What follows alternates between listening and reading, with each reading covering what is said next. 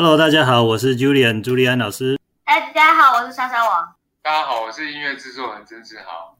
今天是二零二二年的二月二十八号哈，那这是我们和孩子谈各行各业这个系列的第四集的节目。那今天很荣幸邀请到的呢是一位音乐家，也是作曲家哈，曾志豪老师。那爸爸妈妈们如果喜欢看电影的话呢，可能有印象，在二零零八年的时候有一部电影叫做《海角七号》，那里面有一首歌《国境之南》哦，就是我们志豪老师的作品。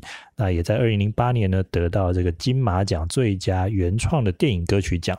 那小朋友们如果喜欢打电动的话呢，也，在电动里面有很多这个很有趣或很生动的音乐，对不对？那大家有没有想过这音乐是怎么制作的呢？哦，志豪老师呢，平常主要的工作呢，也是在做这个电玩游戏的配乐。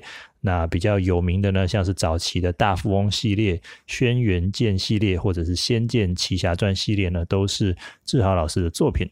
这样的一位呃作曲家、音乐家，那平常他的工作有什么辛苦的地方或者有趣的地方呢？诶，这个就是今天我们想要来访问的部分。啊，那今天我们的小记者呢，是由 Jessie 的好朋友莎莎王来负责提问。那接下来呢，我们就把时间交给莎莎王和志豪叔叔。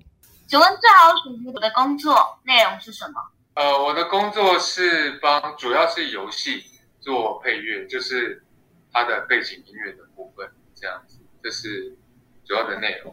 那除了游戏以外，有时有时候就是除了配乐以外，有时候也会有歌曲的部分。因为有时候游戏会需要呃做主题曲哦，或者是呃片尾曲之类的，或者是宣传用的曲子，可以帮游戏呃达到比较好的曝光的效果，那宣传的广度也会比较好。这样子。请问赵叔叔当初为什么会选择这种工作？基本上我是从小时候呃，应该说国中的时候就决定以后要做这个音乐的工作。哦，我是国中的时候，哎，那时候念，其实我小时候是喜欢画图的，然后到了国中我就念美术班嘛。那那时候在美术班的时候，就呃就一刚好去唱片行买的那个录音带，然后它是日本的卡通的歌哦，就是那时候还没有动漫这个名词哦，就是卡通音乐。那我记得有什么超时空要塞啊。那个就是现在的，好像就钢弹吧，哦，以前是叫 超时空要塞，那还有很多其他的啦。然后那时候就听了，就发现哇，原来音乐这么好听。那其实我从小就是有一点音乐天分的人，我以前小时候就是听到什么曲子，我就有办法在钢琴上把它弹出来。哦，那我就以为说，哎，这个应该是没有什么特别的，所以小时候不会觉得说。其实没有对音乐有特别的喜好，那时候小时候反而是喜欢画图，那一直到国中才才突然听到真的自己喜欢的音乐，可能是那时候才真的就是脑脑子里边里面的那个那个开关被打开，这样那个时候就完全就是从画图改变到音乐。所以呢，是自己很有这个对音乐的热忱哦，就从小可能也对音乐有一些天分。那可是好像听起来，至少说并不是念，就是在念书的时候，其实并不是念这个音乐相关的科系，对不对？那是什么样的情况下，后来真正跨入这个行业，会从事这个音乐的工作？有没有一个呃小插曲或者一个什么的关键时间点？因为我爸他自己也是相关的工作，他也是他的工作是教。唱歌的，他也是一个音乐老师，对，但是他不是在学校，他是，诶，就类似补习班这样子教唱歌，对，然后所以家里小时候就有钢琴嘛，我就有摸。那小时候他也知道我有一点天分，但是他并没有很鼓励我走音乐这条路，但他也没有反对就是了，对他就是觉得说。呃，因为他知道音乐这这这条路不是很好走，较辛苦一点哦，所以他并没有非常鼓励。那所以我就觉得说，哎，可能还是要好好念个书哦，就是要有一个比较保险的。我那时候是把它当做备案的，因为我还是打算做音乐，但是我会希望说音乐如果真的走不下去的话，我可以有一个其他的出路这样。所以我那时候就是还是有去念大学，那我是也是选择了我相对比较喜欢的一个科系，就是资讯工程。其实，在在大学毕业之前，我并没有真正着手在音乐创作，那时候都只是自己脑子里面在想想象而已。对，那。其实我第一次接触真的有创作这件事情是在大四，就是毕业的专题制作。然后毕业专题，因为我们念念成资讯工程嘛，大家应该理论上都是要做写程式的。那我们那个我们那个组的案子是做一个游戏哦，然后如果其他人写程式，我就是光负责音乐，完全没有写程式这样。对，那那个是我第一次的。真的实做的经验，就对，那也让我确定说，哎，其实我真的可以做出东西来，所以我就更确定说，哎，我应该是可以做。那退伍之后，我就有跟我爸妈呃借了一些钱，就是买买设备，因为那个时候就是都要很多硬体嘛，不像现在都软体就好了。现在你可能只要一台电脑，你就可以做音乐。那时候不是，那时候都一定要很多机器就对了，那都是一个用途，就是要一个机一个机一个机，那就我跟他们借了十万块，也不多啦，然后就就做了一些自己的 demo，然后有寄给一些唱片公司啊什么的，然后后来就没有多久就现在的这个工作这样子，所以呃，其实本来也是就是走一个比较。正常的学生路线哦，就念的是资讯工程跟写程式有关的，然后呃，但是对音乐是很有热情的，所以等于说这音乐这部分等于完全是靠自己自学的，对不对？自己同时学习，然后一直到了这个社团的经验的时候，在等于说刚好有一个专案可以接触到这个游戏的音乐设计的部呃配乐的这个部分，所以等于说开启了这个道路，然后自己就等于说开始有点像创业了，既然就是开始借了钱，然后买了设备。然后真正开始投入这个行业，这样子。这份工作是如何创造收入呢？这份工作呢，它其实就是，它是呃，我必须要产出音乐，呃，才会有收入的。那就是不管是同事，或者是专案的负责人，或者是业主，他们会提出他们的需求，他们要怎么样的音乐哦，那我就是。达到他们的需求，那做最适合他们的东西，这样子。从事这份工作有什么辛苦的地方吗？整体来讲不会太辛苦，因为它不是劳力活，它是就是靠比较靠脑力的。会比觉得比较累的就是就是脑，真的是脑，就是你会觉得，嗯，整个大脑就是精疲力竭的感觉，然后会。做完，我是觉得年纪越来越大，每次专心很久之后，因为有时候，因为这个工作啊，它需要你一直投入，好像我觉得有点在冥想那种感觉，就是你的心思会完全进入到一个世界，会有时候会抽不出来，然后你有时候会不不小心就是沉浸太久，哦，然后沉浸太久就会，当你突然想到说。有时候会连上厕所都一直憋，一直憋啦。然后，当你真的不得不休息的时候，你就有时候会发现说：“哇，头好晕哦，就整个人快快要晕过去这样。”因为这个工作是需要长久坐着工作嘛。那坐太久，其实我觉得，其实很多坐坐办公室的人都会有一样的问题啊，就是坐太久。第一，你因为我们那个画面都是密密麻麻的，而且。东西都很小，那个字啊、图啊都很小，所以有时候你不由自主就会一直头一直往前往前，然后你知道我们的头啊是同等重量的、同等大小的西瓜的重量，所以你基本上你头往前的话，就是加重了你的颈那个颈椎的负担，然后大概在几年前就颈椎的毛病就跑出来，那我就曾经有。左手举不起来，然后现在又有右手举不起来的问题，跟玩手机玩太久一模一样。哎，对，总之跟你们低头是一样的，但我不是低头，我是就是脖子往前，对，头往前。所以简单讲，就是可能在创作的时候会比较烧脑，然后太投入的时候可能会花很多时间。那另外就是可能会有这个长期的，因为呃一直在坐在这个办公室在做创作哦，那可能会有这个姿势的问题。不过这个可能很多行业哦，很多工作或者像刚刚这个莎莎王说的，打电动打太久哦，这个姿势不良也会造成这样的问题哦。所以这边。呃，也是提醒各位小朋友们，也是要注意哦。以后这个，不管你在念书、工作，或者是在这个打电动的时候，姿势的这个正确其实很重要。然后适时的休息。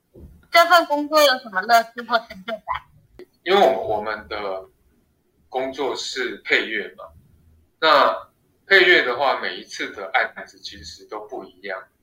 有时候是像拿游戏来讲好了，有有时候是。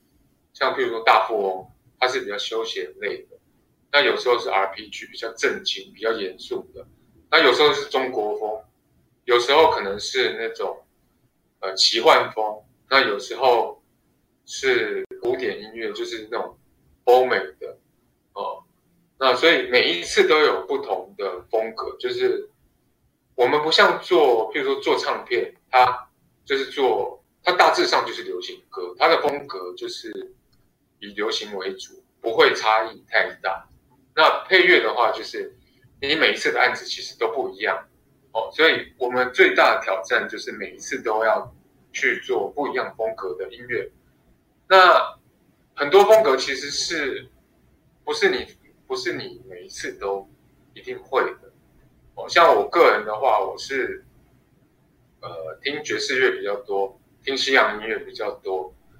所以其实像中国风的音乐，我是一开始是很很陌生的，对。那但是因为华人市场对中国风的要求是很高的，哦，那所以等于中国风这个是我边做边学，边一边摸索的，那有时候三不五时会给你来个很奇怪的什么，像前阵子有遇到什么泰国的，你们知道泰国是什么？音乐风格吗，就就是你遇到哈，你就要去找答案，对，但是你又不能做的太 typical，就是不能，就是说不能就是做的很典型的那种风格，这样子就没有没有所谓的味道，这样子呢，人家都就拿那个民俗乐民俗音乐来放就好，它是要符合这个游戏，却却又有那样子的色彩。所以这个就是困难的地方。那还有什么？前阵子还做了一个西域的风格。你知道西域在哪里吗？西域就是 在古时候不是说那个汉朝的时候通西域嘛，汉武帝通西域嘛，然后一直从汉唐之后都我们就是那边的路都有通。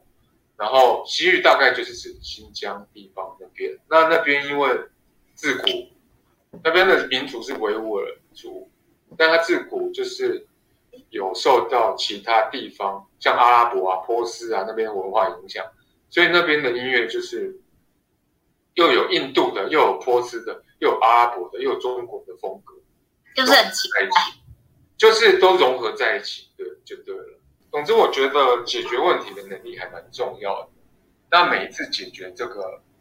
就是挑战了一个新的风格，就好像解锁一个新的成就一样，你就觉得自己的能力又变厉害了。对，那我觉得这个还算蛮有乐趣，还算蛮有成就感。然后再来一个就是，呃，有时候会去网络上看，就是如果有网络上有呃喜欢你的作品啊，或者是甚至拿你的作品来改编啊，cover 哦，或者是演唱。我觉得那都是一个蛮不错的成就感，这样子。我觉得对一个创作的人来讲，你创作的东西被肯定，我觉得那是最大的，就是满足，对，最最大的满足。所以可以挑战不同的类型，而且有点是要像解谜一样哦，要破呃，就是说破关一样，创造不同类型的音乐。有些地方可能是像刚刚讲的太古或西域，也可能不一定有那样的体验，可是却要创造出那样的一个呃氛围哦，这个的确是蛮大的挑战。然后克服这样的挑战，又能够得到这个听众或观众的喜欢哦，这确实是很有趣的一件事情。有什么难忘的挑战或是有趣的故事可以跟大家分享吗？嗯，就最最难忘的事情，当然就是二零零八年帮《海角七号》做主题曲这件事嘛。这件事，我觉得那算是一个误打误撞了。不过这个也是一个美丽的、美丽的巧合了。我觉得是很庆幸有这样的经历。对，那其实我本身也不是专门做流行歌或者是做电影配乐的，所以。就很很很感谢这样有我的生命有这样的的机会这样子，对，那其实我大部分还是以做游戏音乐为主了。那做过的游戏音乐有曾经在一些音乐厅有被改编然后演出，对，也是比较让我难忘的事情。像譬如说有在台北的中山堂啊，然后有在大陆的北京、上海还有深圳都有。有有管乐团，有弦乐团，还有混合的，就是都有被改编演出了。然后我有去听，就觉得真的是蛮感动。在坐下坐在台下听到的的时候，真的是会有一种感动的感觉。那更感动的是，他被这样子大费周章的这样子改编，然后搬上台，然后这么多人在演奏。这么多人在听，还有人买票，我觉得这个是真的是让人很感动的事情。有未来想从事这份工作或加入这个行业，您觉得必须具备哪一些关键技术或能力？有，就是家长的小孩对音乐的工作有兴趣的话，呃，我觉得最主要当然除了要有一些天分，因为这个。工作，我觉得创意的工作还是应该说，呃，艺术的工作啦，不是创意的工作。应该说，艺术的工作它还是蛮吃天分的。我觉得一半以上还是要有这个天分的。好，那当然，如果有天分的话，领一一定的领域知识，哦，就是包括你要有一定的乐理知识啊，不一定要是在学校学的，你自己体会的也可以。然后。呃，你要知道一些，呃，比如说音乐的大概的结构，它大大概的组成，哦，一首音乐它大概会有什么东西组成，然后一些简单的声学的知识背景，简单的就好了。我觉得这些能力要具备，哦，这个是比较硬，就是硬知识的部分。那其他的软实力部分，我觉得。沟通的能力很重要，沟通能力就是，因为我的经验呢，告诉我，其实很多时候不是你做不出来，是你一开始没有做好沟通。因为我们今天可以讲想象一个情况，就是我们如果做了第十首，才客户才喜欢，才觉得说这个 OK。那是不是代表，其实我们是做得出来，不是做不出来，只是中间的沟的过程出了问题。所以你如果有办法在第一手就做出第十手这样子的东西的话，你是不是不用浪费那么多时间？所以这个问题是出在哪里？出在沟通。你没有在一开始你就弄清楚他要的是就是第十手这样子的东西。所以很重要很重要的事情是。你要有沟通能力，你要不厌其烦的去针对这个合作对方的这个合作的对象的 特性，你要去了解他，知道要怎么样跟他沟通，去发掘出他真正想要的东西，要去探索。对，那我觉得这个是可能需要一些经验的。对，那我觉得这个是其实。呃，你如果以时间时间成本来计算的话，其实这个重要性不输这个其他的的层层面哦。那再来就是英文也很重要，因为这个行业呢，就是第一，它用的软体都是英文，哦，它的界面都是英文的。但是这个还不是最重要，因为你其实它就算不是英，就算你英文看不懂，你其实看久了，你大概知道那个位置是什么功能。那 再就是，其实各行各业，尤其是专业的领域，相关的专业知识，越专业的东西，你要去学习，你要去找资料。其实都是只有英文的资料才找得到，哦，中文的你要找得到的资料，一个不是比较少，不然就是都是有人搬运过来的，把它翻译翻译成中文版，哦，这样的资讯量会少很多。所以英文能力真的也很重要。我们所有的专业知识，其他的我不敢讲，但是音乐的这个音乐的这个制制作的这个。呃，工业哦，这个技术其实是我们是跟着欧美、跟着西方的脚步的，所以那些资讯都是从他们这边传过来的，我们是跟着他们，所以当然我们必须要用英文才能去学到最新的知识。好，谢谢。我原本以为呃要学好某一个乐器啊，或者在音乐方面的这个技术要很强哦，结果没想到，诶，除了这个音乐本身之外，在这个英文的能力、语言的能力，还有沟通这件事情上，其实也是蛮重要的。其实，呃，沟通这件事情，在我们之前访问的其他的这个工作里面，也都有提到这件事情哦。不管是像我们之前有访问过医生啊，或者是从事这个公益的工作啊，其实沟通这件事情，真的是好像在各行各业哦，都是蛮关键的一个呃重要的能力。对，是这样啊，除非你是就是艺术家。自己做爽的嘛，或者是你是独立制作，你就是你有自己的理念，你不你不管呃市场需求，或者是你不管你的作品有没有人要，那就不用太在意沟通部分。对，那你刚刚讲这个，我又想到，因为你刚刚说我怎么没有提到呃什么乐器嘛？其实说真的，乐器重不重要呢？会不会乐器重不重要？如果我不会 keyboard 的话，我不会弹弹钢琴、弹键盘的话，其实也不是不能做音乐，也是可以做的。用滑鼠也可以点哦。那差别只是用滑鼠点跟我用 midi keyboard 的差别是什么？就是快跟慢而已，所以它不是绝对的。然后像五线谱呢，那个五线谱也不是绝对需要的哦，简谱也不是哦，就是谱。谱不是绝对需要，甚至可以说，呃，可以完全不用。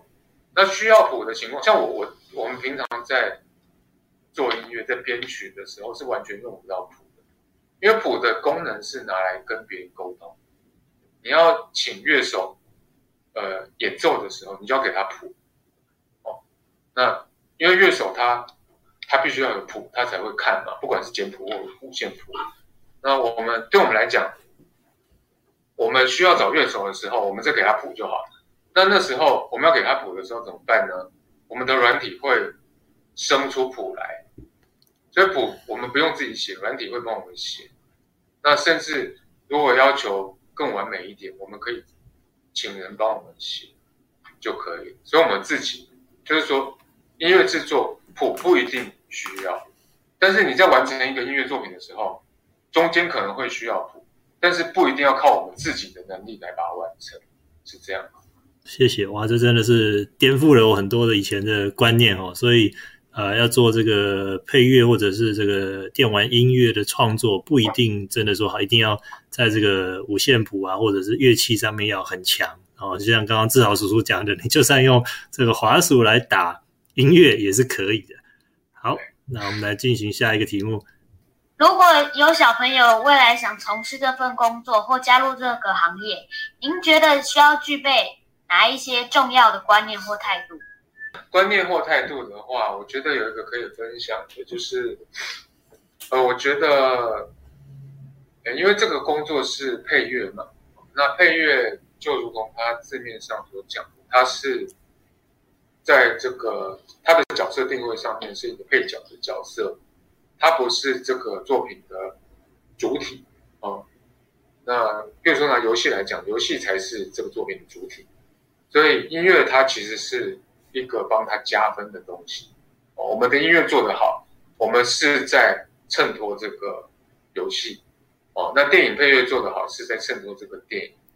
那所以我觉得有个态度蛮重要，就是我们要认清楚我们的角色哦，我们不要，我们其实是配角，那我们要做到做的是一个很完美的配角，而不要把我们角色好像觉得我们要当主角一样。对，我们要做的是一个很棒的绿叶就对了哦。那那这样的态度，你听起来好像废话，但是其实。它蛮重要，就是因为有些人会觉得说，这个艺术工作好像好像有一会有一会有一种坚持啊，好像说我我这样做有有有我的理由，这是我的艺术家的坚持，你怎么可以随便对我就要我改东改西的，对不对？有些人会这样子哦，对，那我觉得那个是搞不清楚状况的，对，因为其实你做的事情，你是要。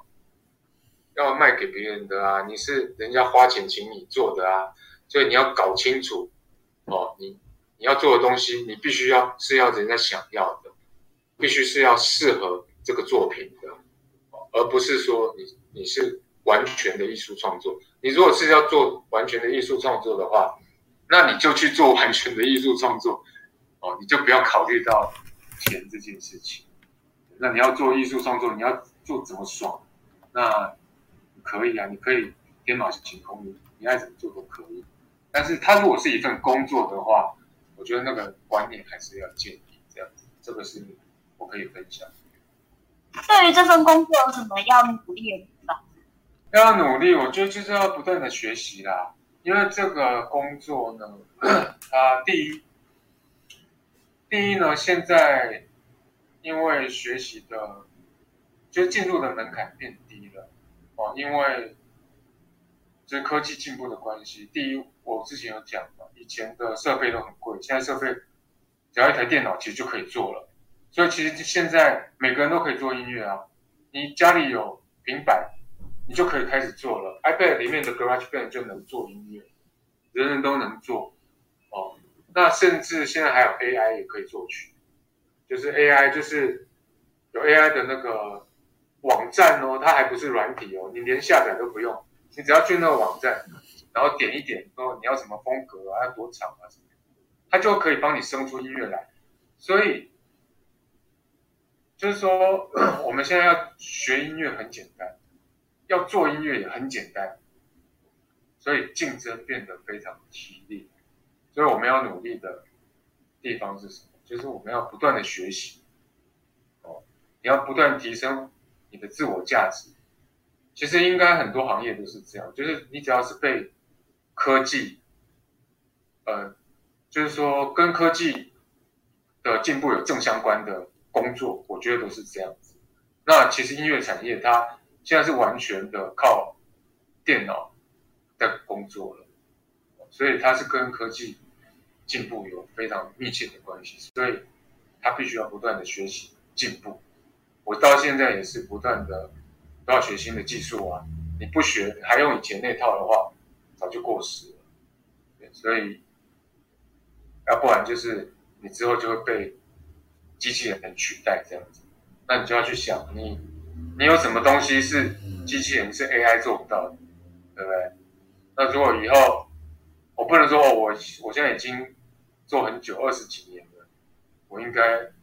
不会有竞争，其实不不是竞争者，像现在的二十几岁的刚出社会的年轻人，很多做音乐都超厉害，所以我会觉得真的要不断的鞭策自己，对啊，做到六十岁、七十岁都还要 在进步。可问一下，就是小朋友们以后想要做这样的工作，对不对哈？呃，另外一方面要考虑的就是做这份工作，他的生活形态会是怎么样子？就是如果如果你是 freelance 的话，就是自自由接案的话，你往外跑会会比较频繁了，但是也不会太多，就是因为现在网络很发达嘛，尤其像疫情，很多人其实他完全在家里，他就可以接案哦。对，甚至连签约，其实现在都用网络就比较方便。对，那所以其实往外跑，像我们有一些案子是。我根本连对方的面都没有碰到，就就做完了啦。对，所以其实是可以 完全的不出门的。我觉得这个这个工作是，就是说，因为网络的发达嘛，所以它其实是，呃，理论上它是可以，呃，不用一直跑跑东跑西，它其实是一个蛮可以蛮专心的，专注在你的这个工作，你不用分心在太多其他事情上面的工作。对，那当然你要去理解一些像譬如说 智慧财产权这样的东西哦，因为这个东西毕竟你跟人家签约，你要了解怎么样授权不会让自己吃亏，那你也不会让别人占便宜，那你也不不想要占别人便宜，对，所以著作权是跟我们的权益息息相关的，我们不想被占便宜，我们也不想吃亏。所以我觉得这个一定要了解，对，那你才能去跟人家签约。那除非你有钱请到行政工作啊，或者是法务什么的帮你处理其他的业务。但如果你一个人的话，基本上你是都要会一点。签约的时候要去碰个面，我觉得至少跟客户碰个一两次面也是必须的啦。那也就是说。也就是真的，你你一个礼拜都不用出门，你就在电脑前，你也可以要赚到钱，然后你也可以适合宅男的工作，非常适合宅男的，宅男宅女都适合。哇，真是太棒了！只要在家里就可以做自己喜欢的工作，又可以赚钱哦。我想这个应该是很多宅男宅女的梦想。好，我们今天再次谢谢志豪叔叔接受我们的访问。那如果大家对今天的这个内容有任何的问题的话呢，也欢迎呢留言。让我们知道啊，我们会来啊转达给志豪叔叔来做回复。那如果大家呢有想要访谈的这个行业，想要认识的职业的话呢，也欢迎留言告诉我们，我们会尽我们的能力呢来邀请来访问。好，那今天节目的尾声呢，我们请伊燕跟杰西为我们带来冷笑话时间。为什么超人要穿紧身衣？为什么我不知道？因为救人要紧。好，那我们今天节目到这边告一个段落喽。别忘了帮我们按赞、订阅、开启小铃铛。我们下次再见，拜拜。拜拜。